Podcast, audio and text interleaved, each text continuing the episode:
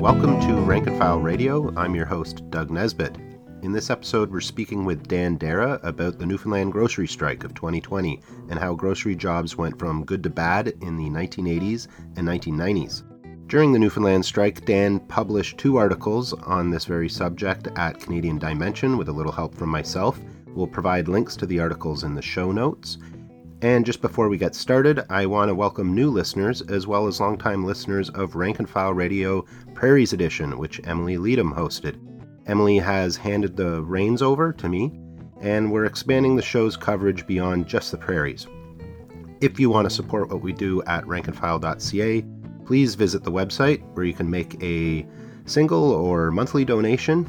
Uh, we've also got a funding request letter that you can download for your local union or labor council to keep our independent labor news and analysis going. So let's get on with the show. All right, so today we're doing a dive into Grocery's Long War. Uh, we have Dan Darrah on the show. Did I pronounce that right? Yep, you got Dan, it. Dan Darrah. Okay, cool, That's man. Thanks, uh, thanks for coming on, and it's been a long time coming. It has, yeah. Thank you for having me. Um, I've been I've been following rankandfile.ca since I guess around 2015 when I was like uh, when I was 20, and it has taught me a lot. So it's cool to appear on on the show that uh, that started it all. What were you doing in 2015? Were you at uh, Loblaws? I wasn't yet. I would be at Loblaws the following year, uh, but I was just a, a little bookish student trying to act as a sponge and take in all the labor politics around me. Yeah, and you're from around Oshawa, I'm from Ajax. Yeah. from Ajax. I'm from Ajax, and then I grew up in Whitby for a little bit. So just sort of, yeah, just like a Durham transplant. I mean that whole that whole area is one of the uh, you know cores of the Canadian economy, the Mhm. Ontario economy. It's uh, and it has been for ages. Yep. Uh, like the industry, auto, uh, all the manufacturing, and now increasingly uh, part of the whole logistics hub of the Greater Toronto area, and like all the way around to Hamilton. Mm-hmm. That 401, the belt, right? We already have a belt. That's it. Yeah. You've uh, you've spearheaded this project, uh, which you uh, uh, happily. I'm really happy you dragged me into it. uh, this uh, two-part piece now up at Canadian Dimension called "Grocery's Long War," and this is kind of what I want to talk about. Is let's dig into the guts of like what came out in these two articles and what else we have been thinking and talking about For sure. you like like me uh, you have a whole you have a history working in grocery so this is near and dear right Yeah, it really is. Um, I worked at Loblaws um, in downtown Toronto at the Maple Leaf Gardens um, flagship for two years, from 2016 to 2018. So, from an activist perspective, um, there wasn't much really by way of like uh, shop floor action to point to during that period. It was a little uh, a little quiet, but that doesn't mean there weren't really big issues, and those issues really radicalized me. So, as you remember, um, Loblaw was a central member in the corporate opposition to Ontario's move to raise the minimum wage to 15 bucks. yep Um, and I remember feeling like such a fool to be working there because their effort to beat down their employees was so concerted. Um, you know, in the break rooms, there would be copies of like National Post or, or The Globe that the company had run op eds in. And it would be about, you know, how minimum wage is going to be a job killer and that Loblaws is threatening layoffs if uh, the wage increase goes through. And these op eds would be sort of pinned to the bulletin board or like spread out across the lunch tables in a really strategic way, like really like Mr. Burnsian type behavior. Um, and Yeah. uh, and and honestly, many workers, uh, many of my coworkers believe that the minimum wage increase was actually against their interest. Um, that it would, uh, quote unquote, hurt the people it was meant to help. So in effect, their campaign worked, uh, and they had a lot of people, a lot of my coworkers scared their jobs were on the line, and that was really frustrating. Um, a few of us did try to sort of intervene in the conversation and try to like uh, provide uh, a dissenting opinion, but it wasn't organized enough to really make a splash. I I think we just sort of would throw at the newspapers when we saw them.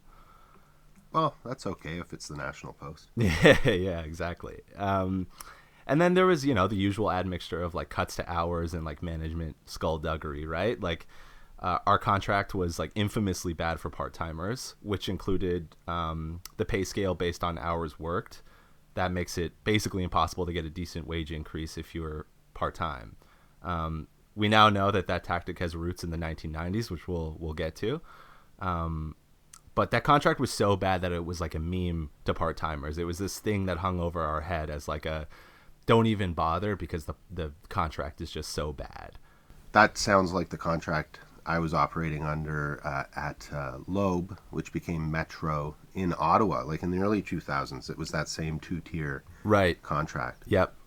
Um, yeah, and I mean it's like uh, part-timers simultaneously they have part-timers working like 30 36 38 hours a week so that gets them a little closer to a wage increase according to the by hour model but that also still their their their misclassification as part-time uh, excludes them from like benefits and better wages because of two-tier contracts so the young worker experience i guess at loblaws was very diverse some you know, some people worked many hours, some people not so much.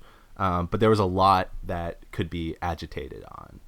Um, really big issues that I don't think we took advantage of as a sort of organizing um, opportunity.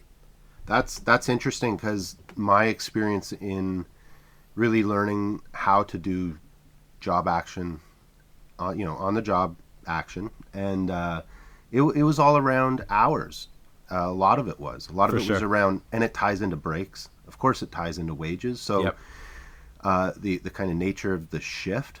Uh, I was fucking. I was working close to 40 hours. Our contract said that if you hit 40 hours, then you moved into the full time category where your wages went up from like 50 cents over minimum wage into the mid teens. And this was early 2000s. The minimum wage was like 685. Mm-hmm. That's when Harris had it frozen from 95 to 2004 or 2003 when the liberals came in and um, yeah it, uh, it was really brutal but we organized around that to uh, you know fight for uh, break time to fight for paid breaks to uh, basically enforce some aspects of the contract. Right. Uh, and also to kind of bully the manager into getting rid of certain shifts especially the seven hour and 45 minute shift which was a regular shift designed to deny someone their half hour unpaid lunch break.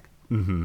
And to uh, basically screw you out of hitting that, that eight hours, which in my case often meant tipping over into that full time.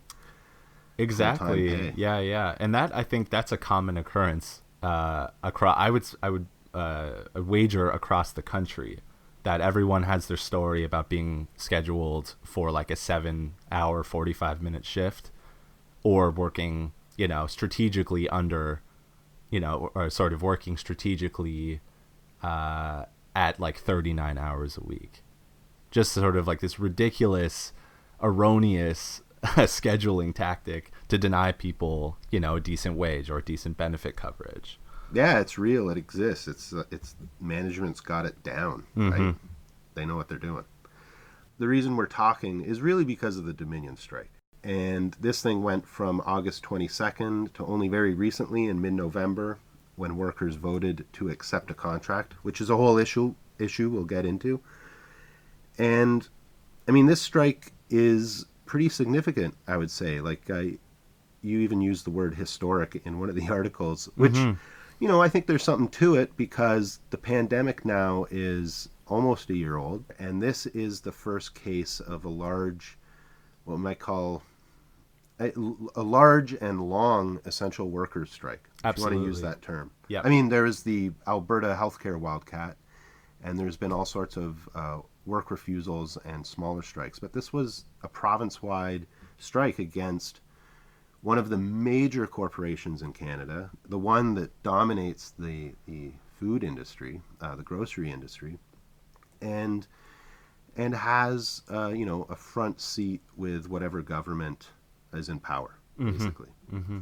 Yeah, the, the I think the reason why I chose the word historic uh, was I guess there's a, a two pronged approach to it. It's historic insofar that uh, it is the sort of first um, real sort of uh, grocery worker pushback against the what we are calling the grocery cartel. Yeah, um, that's what um, we're calling it. that uh, you, heard, you heard it here first. um, but it's historic in another way too because it belongs to this sort of perfect storm of uh, it's a it's a long uh, corporate or overture towards low wages, job cuts, and a long sort of arc uh, towards imposing the reality that grocery stores started imposing in the in the late '80s. And um, so during the pandemic, uh, there were I think 60 full time job cuts. Is that correct? Yep, that's right. Um, and that was paired with the cutting of pandemic pay. Um, the two dollars an hour. The two dollars an hour. Uh, yeah, very generous.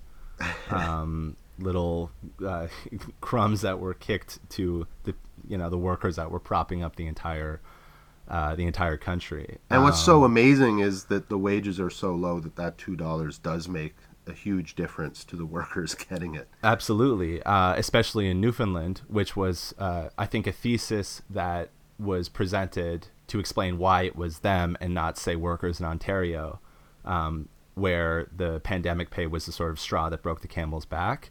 Um, the minimum wage is so low in Newfoundland that it really made a big difference to have the extra two dollars. Yeah. Um, and it went it really went the distance for workers and meant a lot to them. And so they weren't willing to just roll over when it was taken away. And and the coordination of the major grocery corporations in introducing the pandemic pay cut and then uh, rescinding it all at once. I mean, that to me is it's right in your face cartel activity. Absolutely. That's what it is. absolutely. Definition. No, yes, yes. There's no other way to look at it. This strike is pretty pretty intense and it escalates. It's uh, involving 1,400 workers at 11 stores across the province. And just in case anyone isn't 100% clear on it, uh, Dominion is a brand of the Loblaw company. It's this big sprawling empire. It has stores that are called Loblaws, but it has many, many other brands. Dominion is one of them. It's a large one on the East Coast. Uh, there's an escalation, and this is where things get interesting because workers begin taking their picket lines to secondary locations that aren't the Dominion grocery stores themselves. Uh, how did how did that all go down? Uh, well, workers started. I think the, the first uh, escalation outside of the Dominion store specifically was a solidarity chain outside of No Frills. Um, that was a sort of early uh, indication that workers were thinking outside of just the Dominion uh, label. Uh, and then it started spreading um, into the Mount Pearl Distribution Center, uh, as well as the Weston Bakery. And I think you have some history on the Weston Bakery.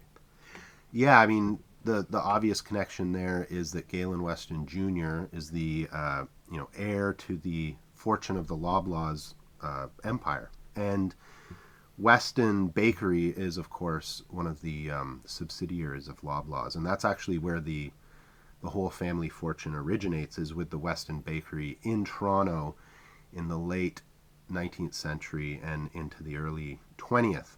And um, in in during this strike, I, I was just looking up uh, some other history, and I stumbled across uh, the the Baker strike of 1905-06 in Toronto, and there was George Weston right there involved in a union busting, you know, open shop offensive against the Bakers Union in Toronto about 15 or so years after his uh, industrial bakery got up and running in the 1890s. So it's, you know, it's been long, a hundred dollar or sorry, a hundred year affair. Yeah, a, a, long tradition of union busting mm-hmm. from the Westons, and so they hit the bakery, and and then I mean, that's exciting because, you know, it's also a great symbol because that's the price fixing, bread price fixing scandal is happening right there. Mm-hmm.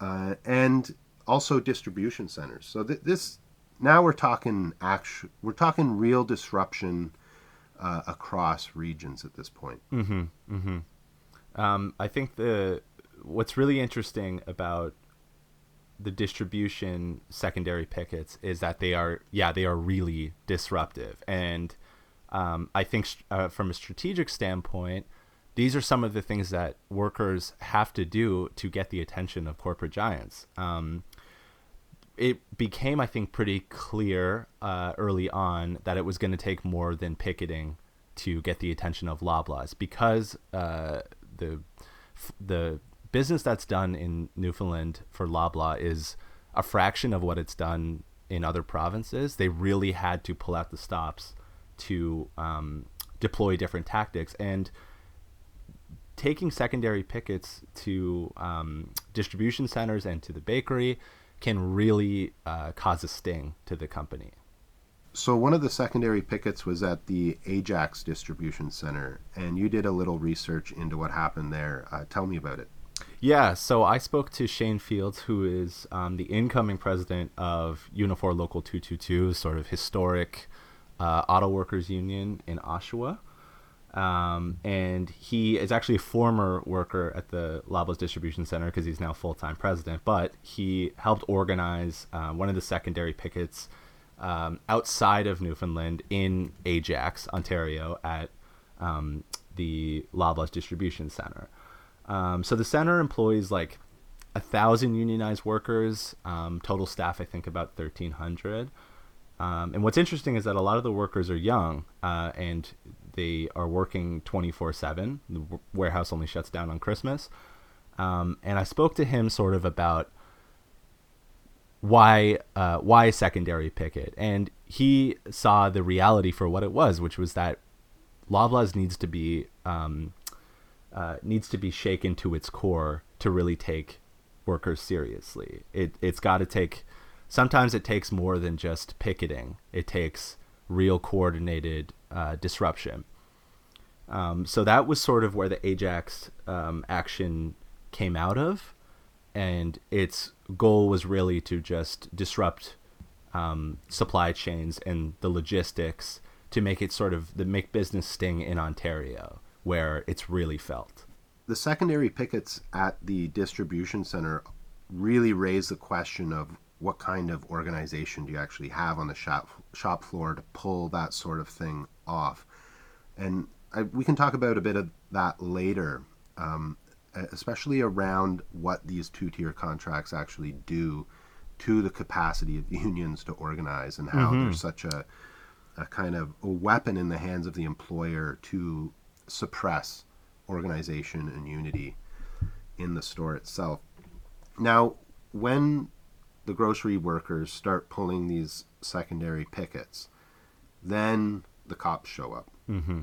So, I mean, this is a pretty interesting story because the cops show up, but workers don't back down. So, how does that all play out? Yeah, so the the company was actually seeking, a, as I remember it, a blanket injunction to shut down all the secondary pickets, but they didn't succeed in, in getting that.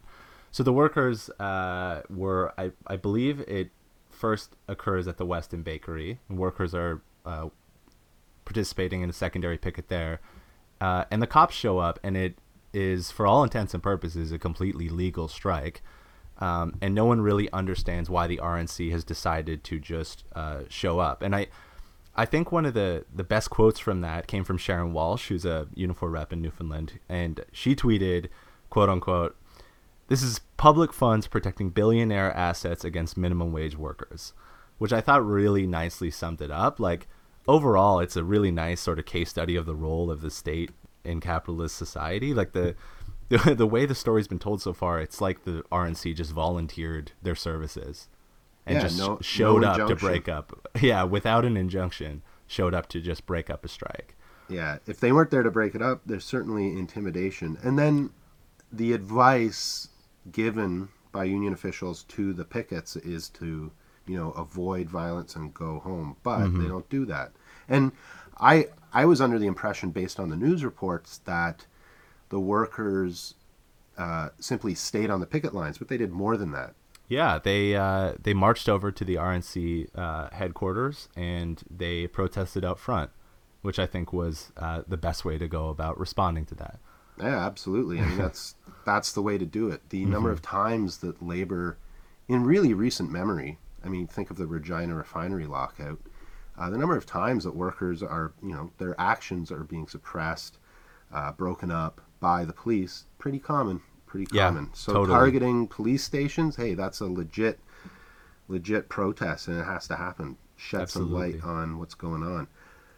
So the RNC, their their kind of intervention there fails, but it that kind of does lead to mediation. I suppose in that sense it actually works. Yeah, um, it yeah it ups the profile of the strike a lot, and there's a lot of anger on both sides, um, which I think sort of does pave the way towards mediation. Yeah, I mean not to say that mediation was the solution, but uh, it's fairly clear that uh, the police uh, were used as a justification for it. Mm-hmm. Absolutely. Yeah. So the company comes out with a final offer, and it's immediately st- uh, the union itself says right away that it's not substantially different from the contract that they walked out on. Yep. They're put, but it's put to the members. It is put to the members, and on uh, November thirteenth, the result of the vote is released, and everyone, uh, and to the dismay of a lot of the you know workers who were who wanted to keep fighting, uh, everyone found out that they were going back to work. Now they don't actually uh, release the concrete numbers of who voted yes and who voted no, just that yes, workers are going back to work. So, a no, lot no percentages, no vote tally. just- exactly just, Just acceptance. Mhm. You've and you accepted can it. you can see uh, that there's a sort of concerted um, holding back of information. All of the union communications get very tight, and it's just the strike is over. We're going back to work. That's that. And then you spoke to workers, and what are they saying about And it? I spoke to yeah, so we spoke to some workers in Newfoundland who said they were they were definitely upset that they couldn't see the full um, and detailed results of the vote, um, and felt that they have the right to see them. Um, and secondarily, uh, they were surprised that anyone would vote in favor of a contract that was not even remotely different from the one that they uh, they had before. Um, instead, this time they got like gift cards uh, and some sort of meager, um, meager offerings from the company. But substantially speaking, it was not any different, um, and they were quite shocked about that, and shocked that after you know 12 weeks on the picket line, that workers would vote in favor of it. That's taxable. Yeah, income. yeah. So yeah, apparently per Canada Revenue Agency rules, any like sort of cash payment that's given to workers has to be treated as taxable income, and the gift cards are to Dominion stores. how do we get here? I mean, that's really the second half of what we're going to be talking about. Uh, we'll take a little break and then we'll come back with how the hell did grocery jobs end up being so bad? All right, see you soon.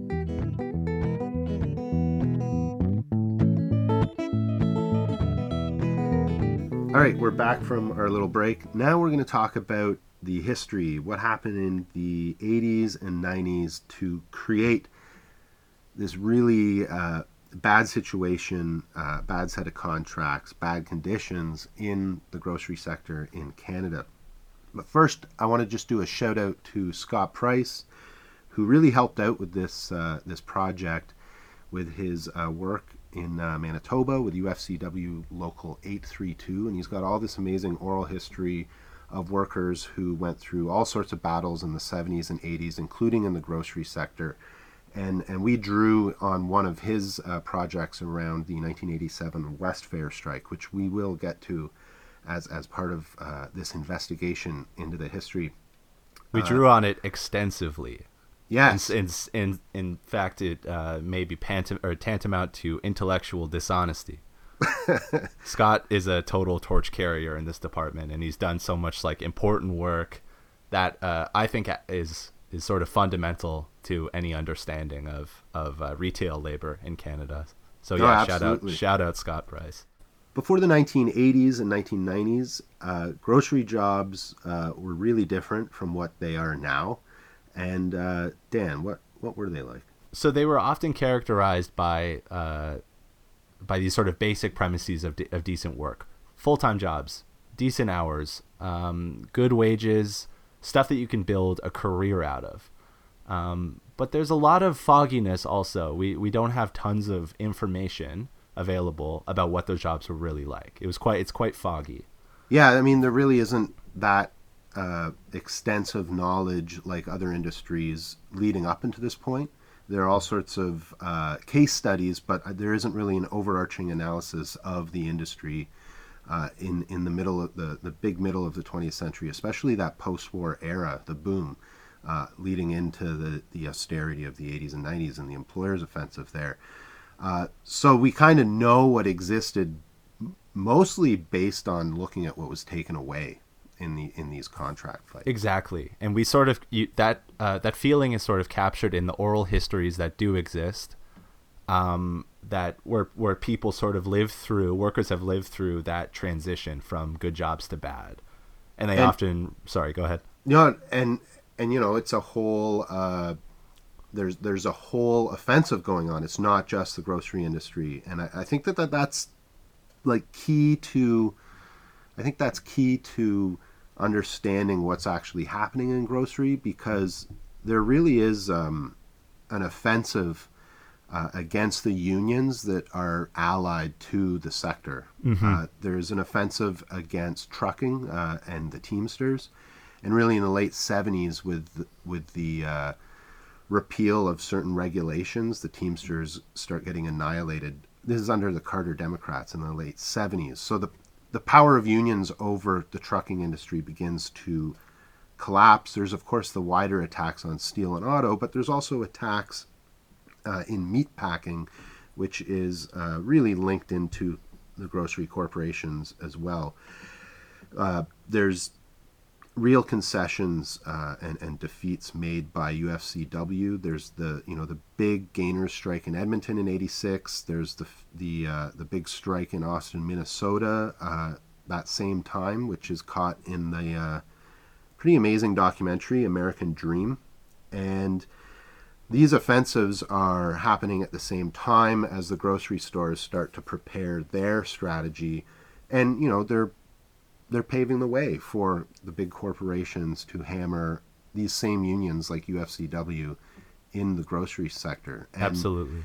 And we you you started this story off with the 1987 Westfair strike, which um, which is kind of uh, a, a case study of how these two tier contracts start to be pressed on workers. Absolutely, So, yeah. So what's going on at Westfair in '87? Well, Westfair is sort of this flashpoint in, in retail labor history. Um, it's actually Scott Price who observes that it's it was about imposing a fundamentally new model of retail um, and sort of disrupting that bedrock, uh, which was overhead costs. So overhead costs, of course, mean like human lives and, and people's wages and benefits and stuff like that.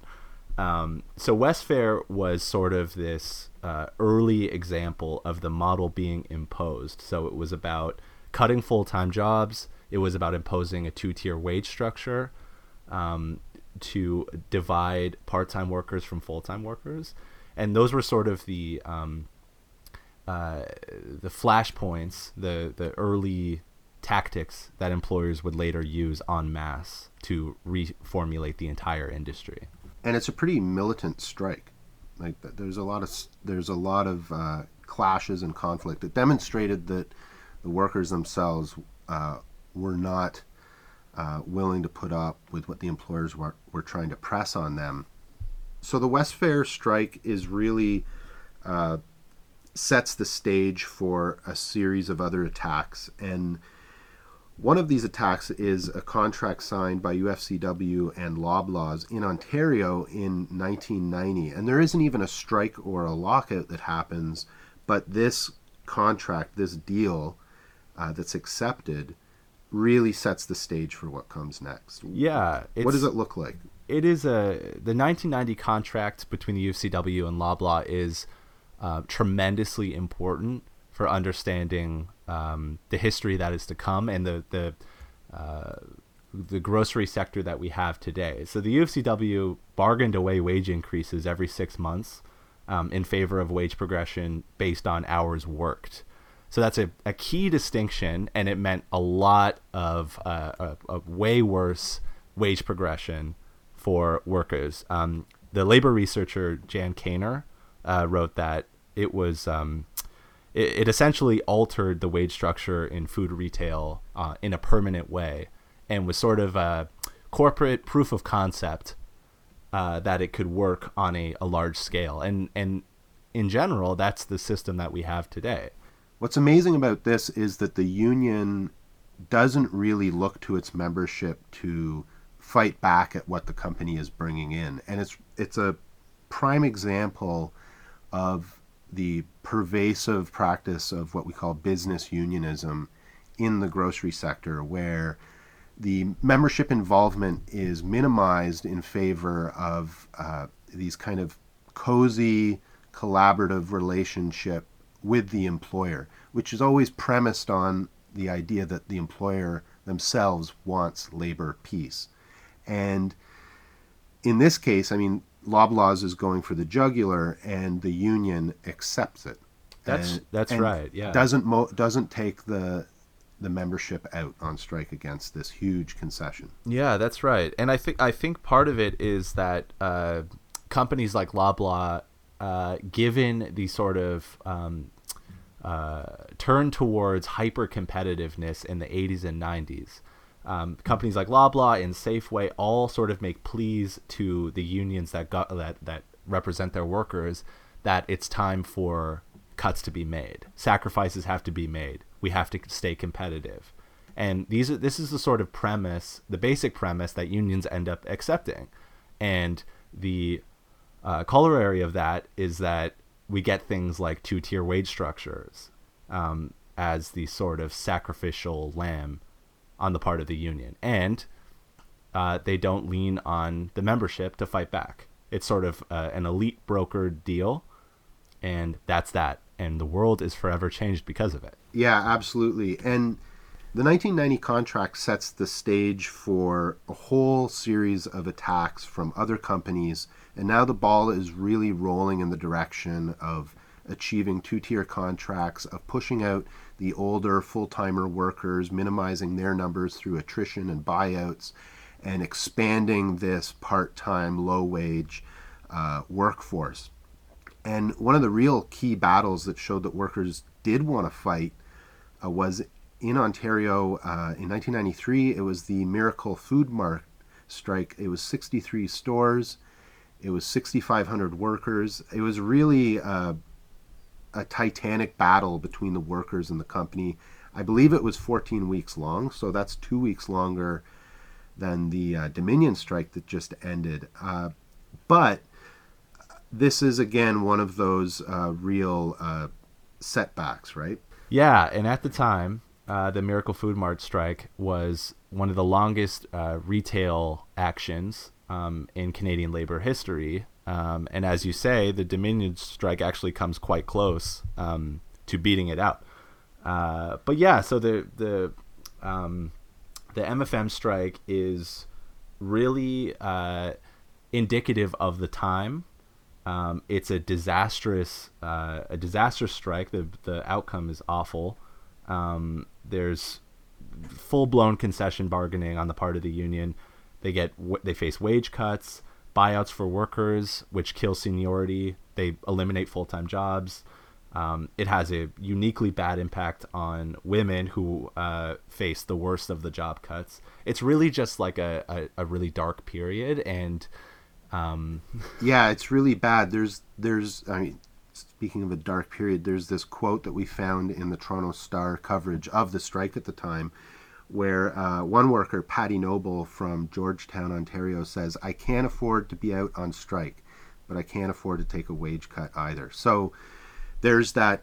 Uh, that corner that workers have been backed into, uh, these low wage workers uh, really can't be, you know, taking even less money and losing work, but the wage cut's going to really push them uh, over the edge as well. So, I mean, that that kind of gives a sense of some of the where the militancy and the willingness of workers to fight is, but again, trapped within this business union approach.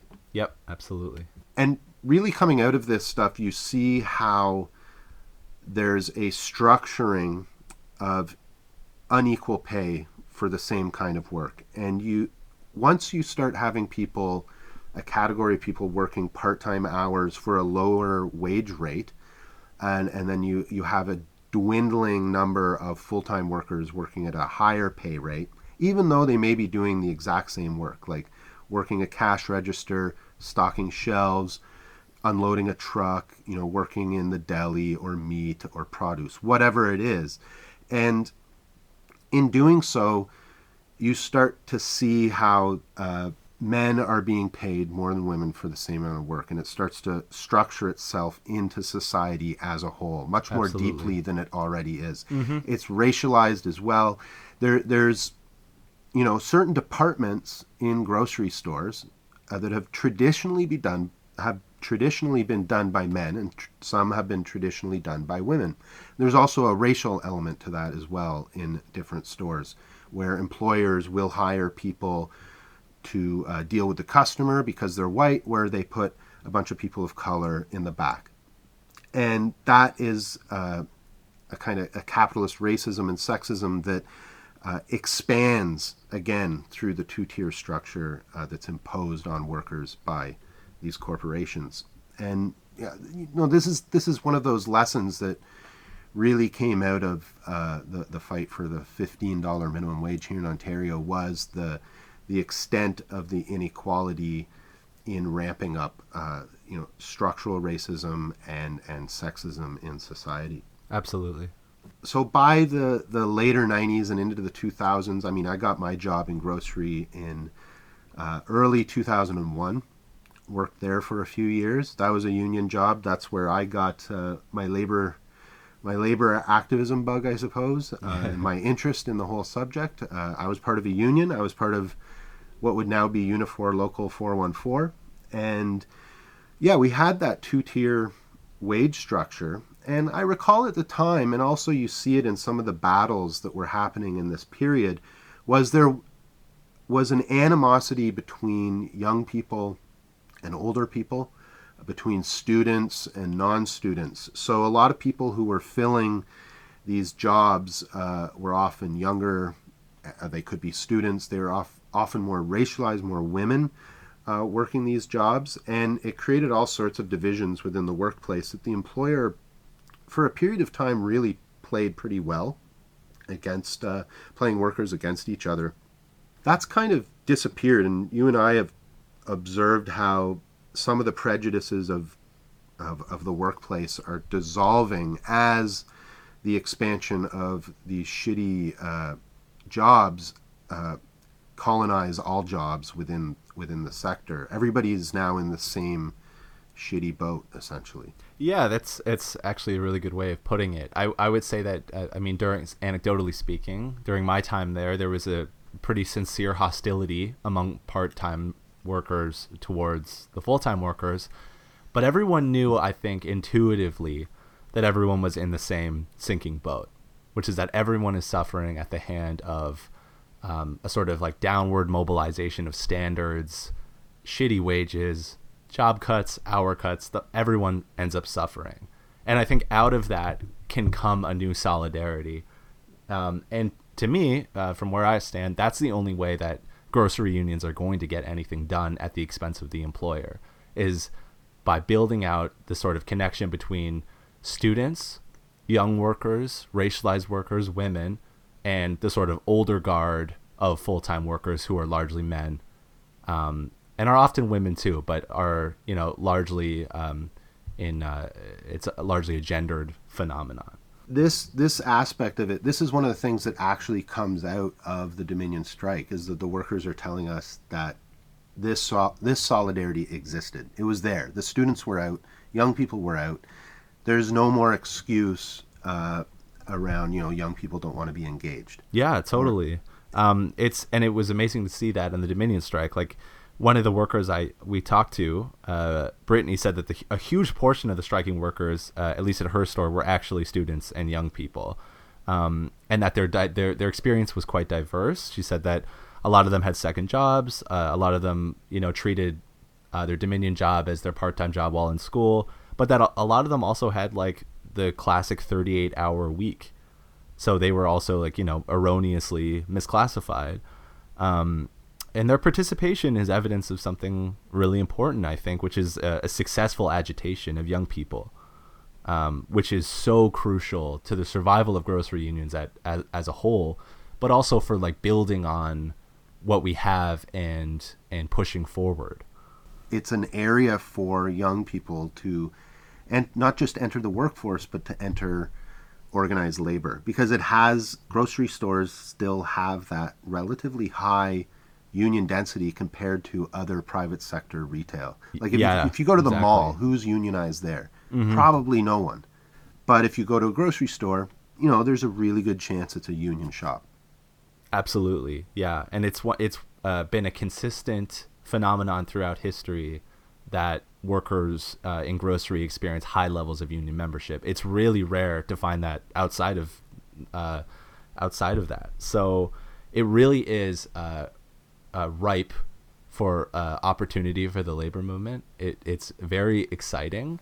One of the things I think is really amazing about uh, the potential here that the Dominion workers showed as well is the expansion of activity from the grocery store beyond to the supply chains to distribution, you know, subsidiary uh, companies like, you know, the bakeries, uh, and hitting up these pressure points along the supply chain from all the different production, value added to retail, distribution, all of it. And, you know, once you start hitting those pressure points of these big companies, then you're actually starting to wield some power against them.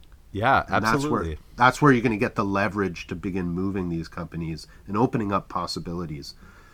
Uh, so the, the centrality of that, and of course, by nature, it has to be a disruptive power. It has to be disrupting the the product flows and the money flows for that company. Absolutely, and I think um, it's uh, there's a tension there in some ways too because uh, the secondary pickets are often illegal, and the that sort of leads to an internal strategic arithmetic within unions to figure out what's worth it and what's not.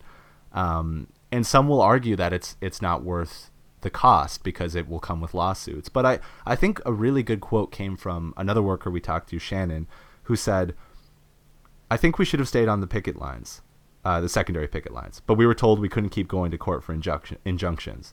And so I asked her, I was like, well, what would you say that to someone who says like they're too expensive, we can't, you know, we can't afford any more court cases?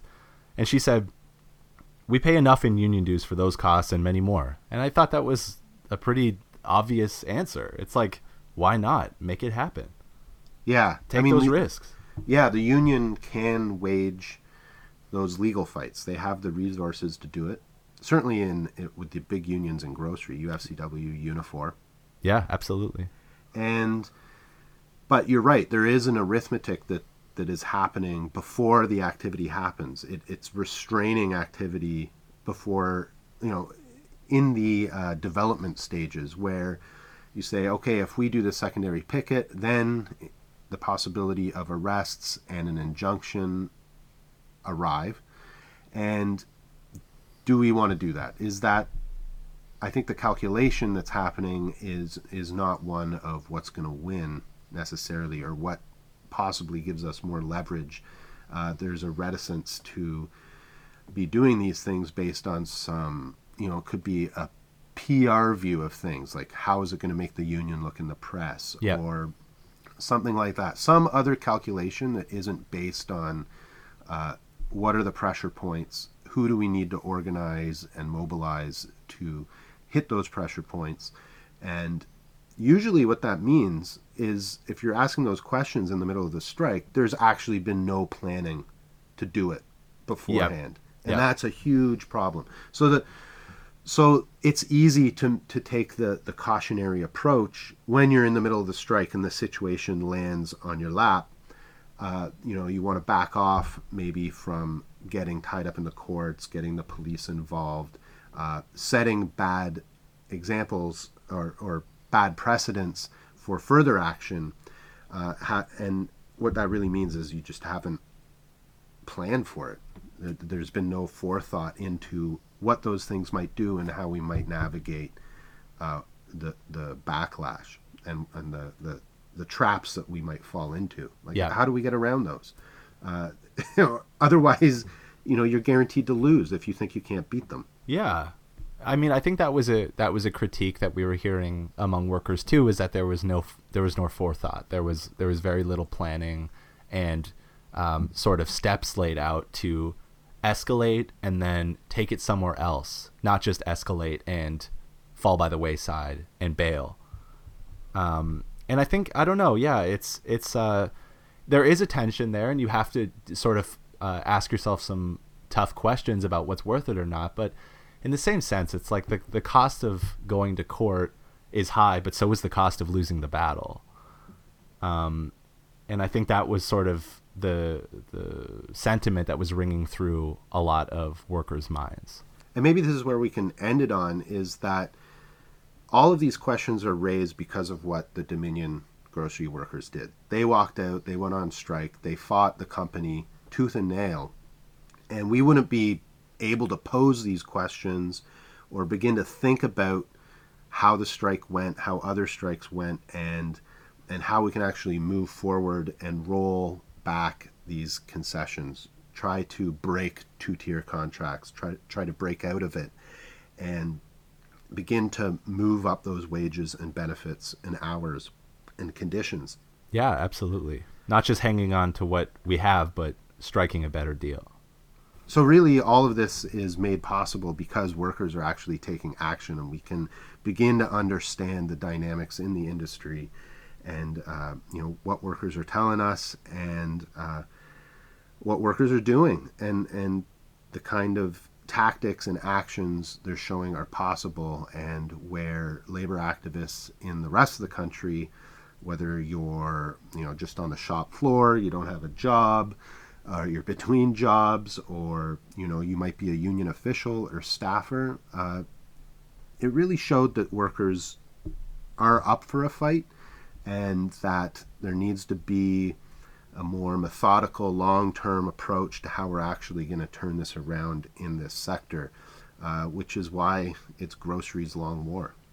Absolutely, well said. I can't I can't add anything onto that. That was a perfect send off. All right, cool, man.